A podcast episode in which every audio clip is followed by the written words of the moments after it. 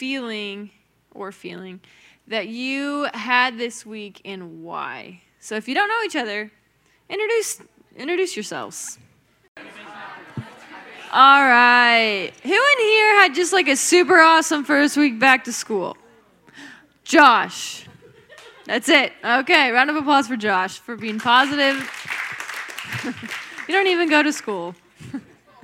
Okay, so we're going to pick up where we left off from last week. So we're going to be in Ecclesiastes chapter 1 if you're not already there. As you may have noticed from last week, Ecclesiastes, not the most uplifting book. It's a little bit of a Debbie Downer, especially the first couple chapters.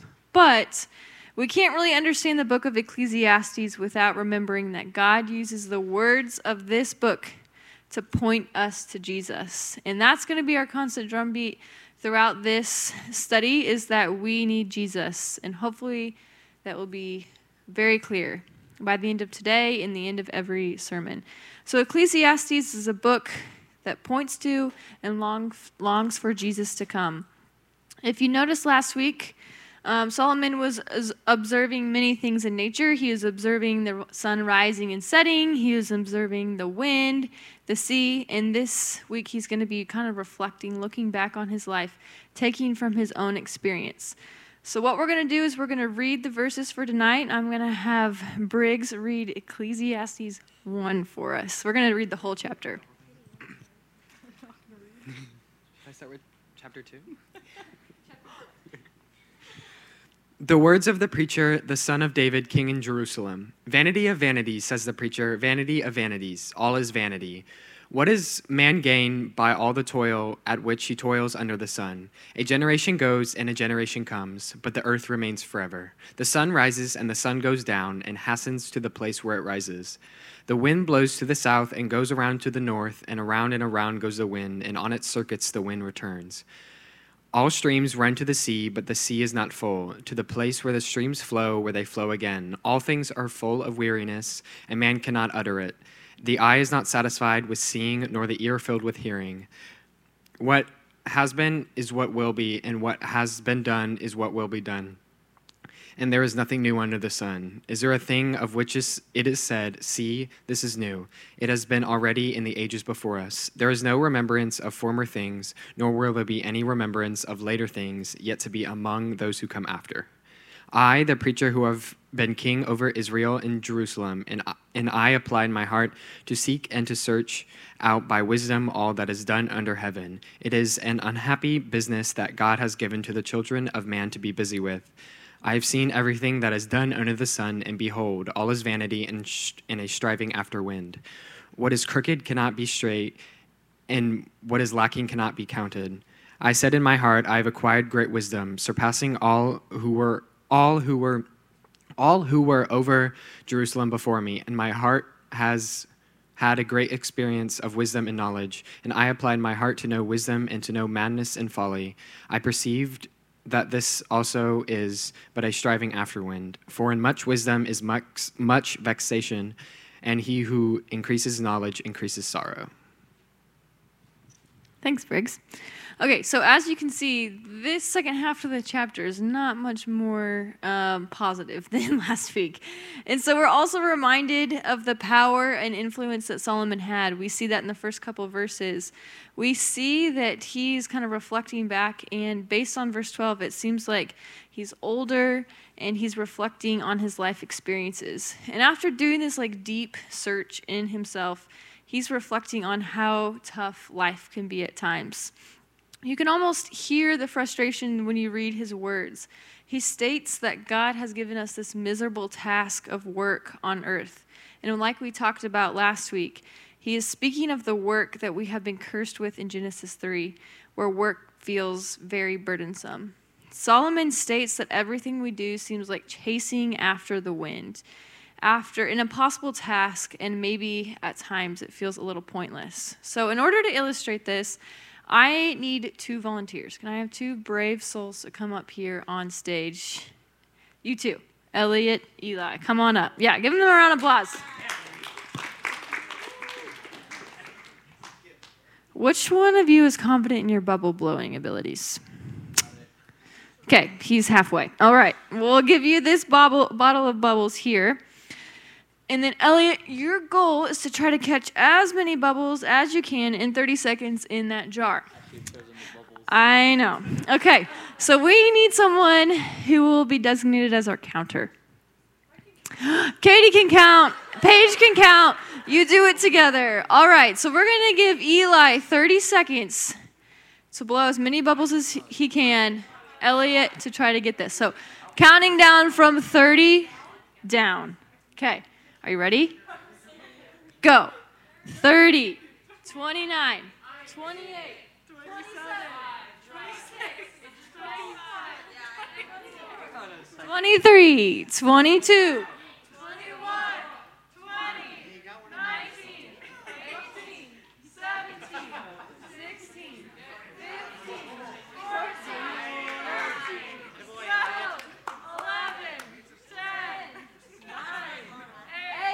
seven, six, five, four, three, two, one. All right. Okay, let's see. I I see nothing in here. Literally, this is your life's work. There's nothing to it. It's chasing after the wind. Elliot loses. He gets zero bubbles. All right, you guys can go be, seated. Yeah, give him a round of applause. Okay, so as you can see, it's impossible for us to catch bubbles with our hands or in a jar or catch wind in our hands. Yet we put all this effort. We saw that Elliot, he was trying. But he, at the end of the day, none of the bubbles remained in the jar. We put all of our efforts to find meaning in satisfaction in things like pleasure, possessions, money, or success. But these things trick us. Like, Elliot maybe thought he had a chance there for a second. They trick us into thinking that these are worthwhile pursuits. But here, God in Ecclesiastes chapter 1 is exposing them. Solomon has seen it all. We're going to see that in the chapters to come. He has seen it all, but he is still coming up empty. So let's look back down at chapter, or sorry, verse 15. It says, For what is crooked cannot be straightened, and what is lacking cannot be counted. So when we look at this, um, crooked means moral brokenness or sin. So it doesn't take long for us to discover that this world exists in a broken state. Think about the last week. Think about just turning on the news. What do you see? You see coverage on a global pandemic. You see political upheaval. You think see the tragedies that are happening in Afghanistan, the bombings. You also see things like gossip slander, broken families, self harm. Literally, brokenness is everywhere. And humanity has rebelled. We've gone rogue. We have rebelled against God's design. Because of our own sin and the sin of others, we live in a very broken world.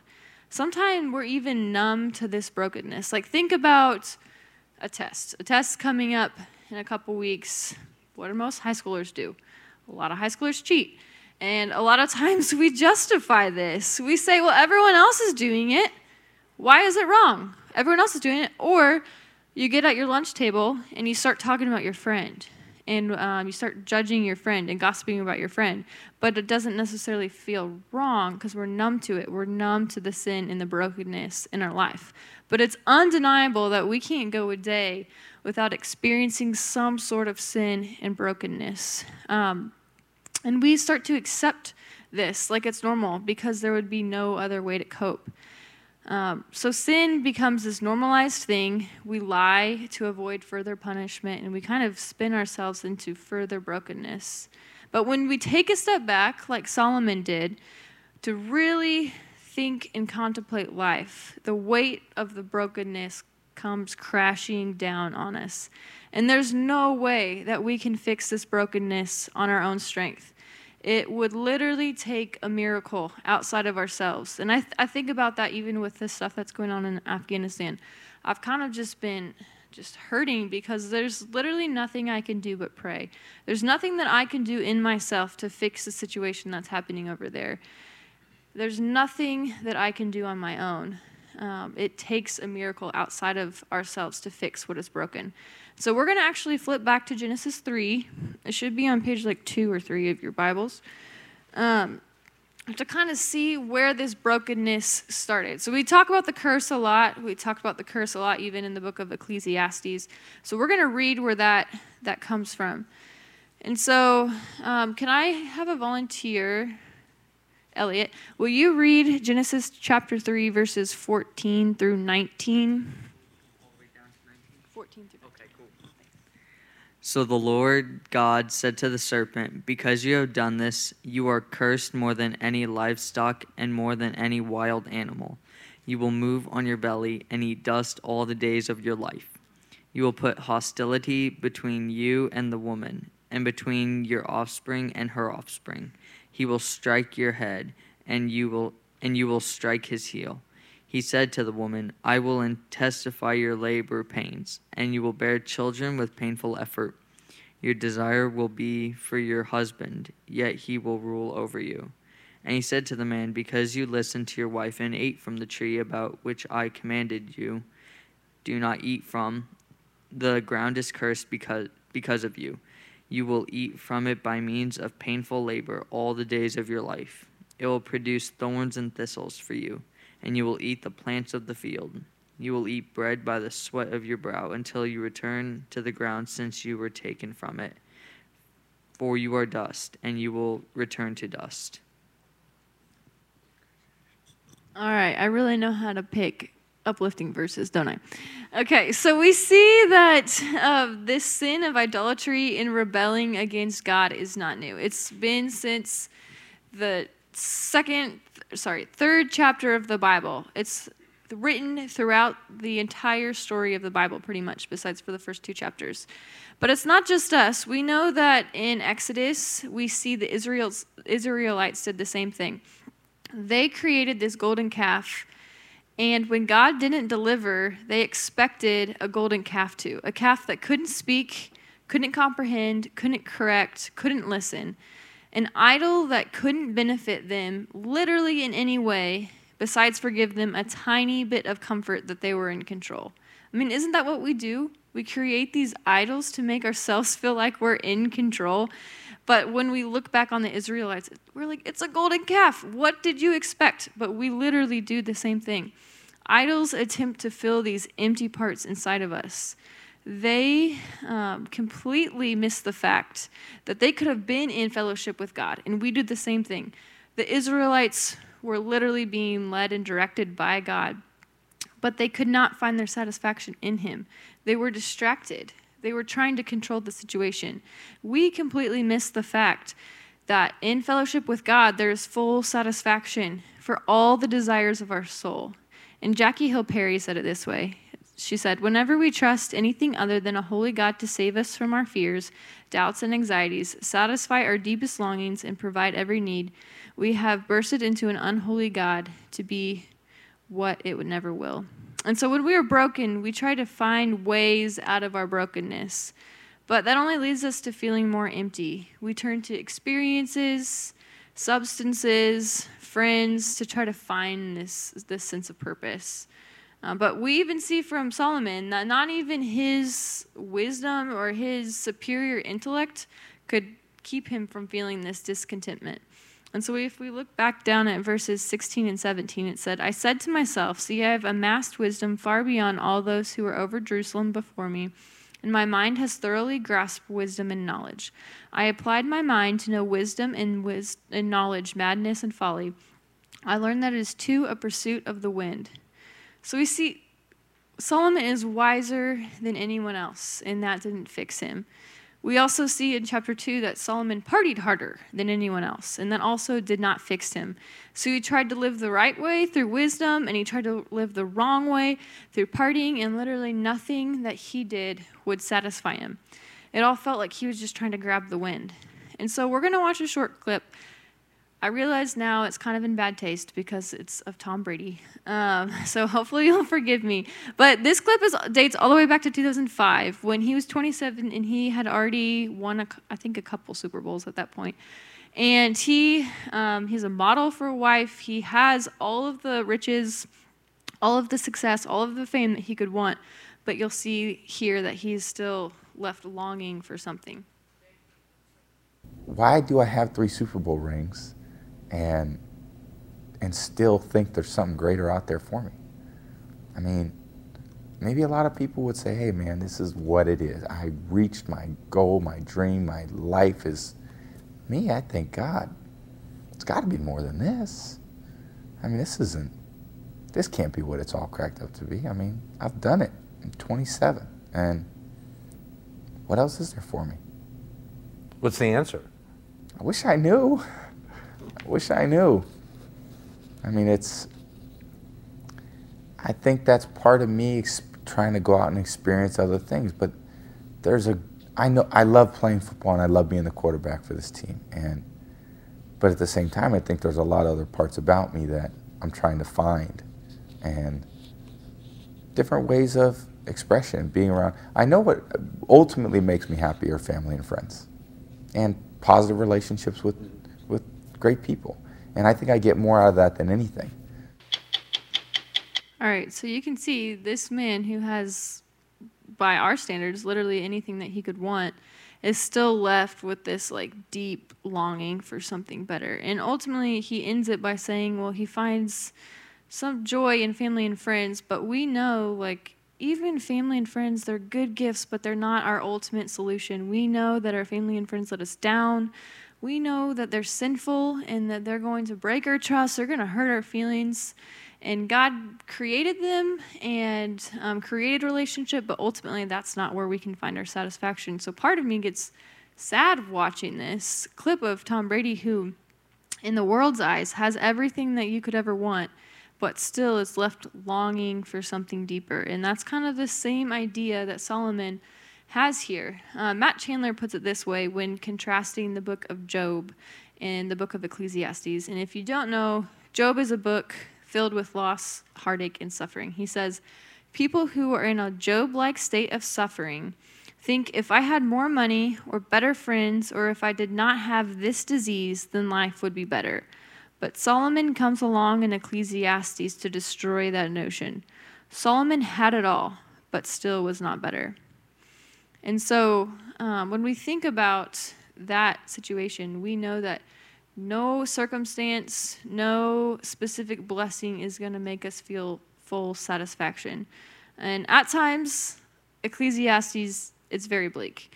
Uh, but there is purpose in this book, and God wants to expose the meaningless in this life in order to create a hunger for something better. I'm going to say that again. God wants to expose the meaningless of this life in order to create a hunger for something better. And that's where we're going to end. We're going to end the same place that we did last week. Um, so, the book of Ecclesiastes shows us that we need Jesus. We don't need things or experiences. Nothing on this earth is going to satisfy our souls. We need something bigger and better, and Jesus is that. And we know that if we had nothing, we could still be content if all that we had was the Lord. And so, if you're feeling discontentment, and I know everybody in probably some way in this room is feeling that, I would encourage you to look within and ask yourself some of those hard questions of where you find your greatest hope and what is your deepest desire. And you'll never be satisfied if the answers to those questions are achievement, people, or material items.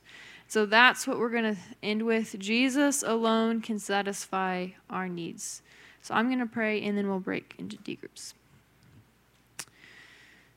God, it's so easy to chase after so many different things achievements, grades, being liked, even.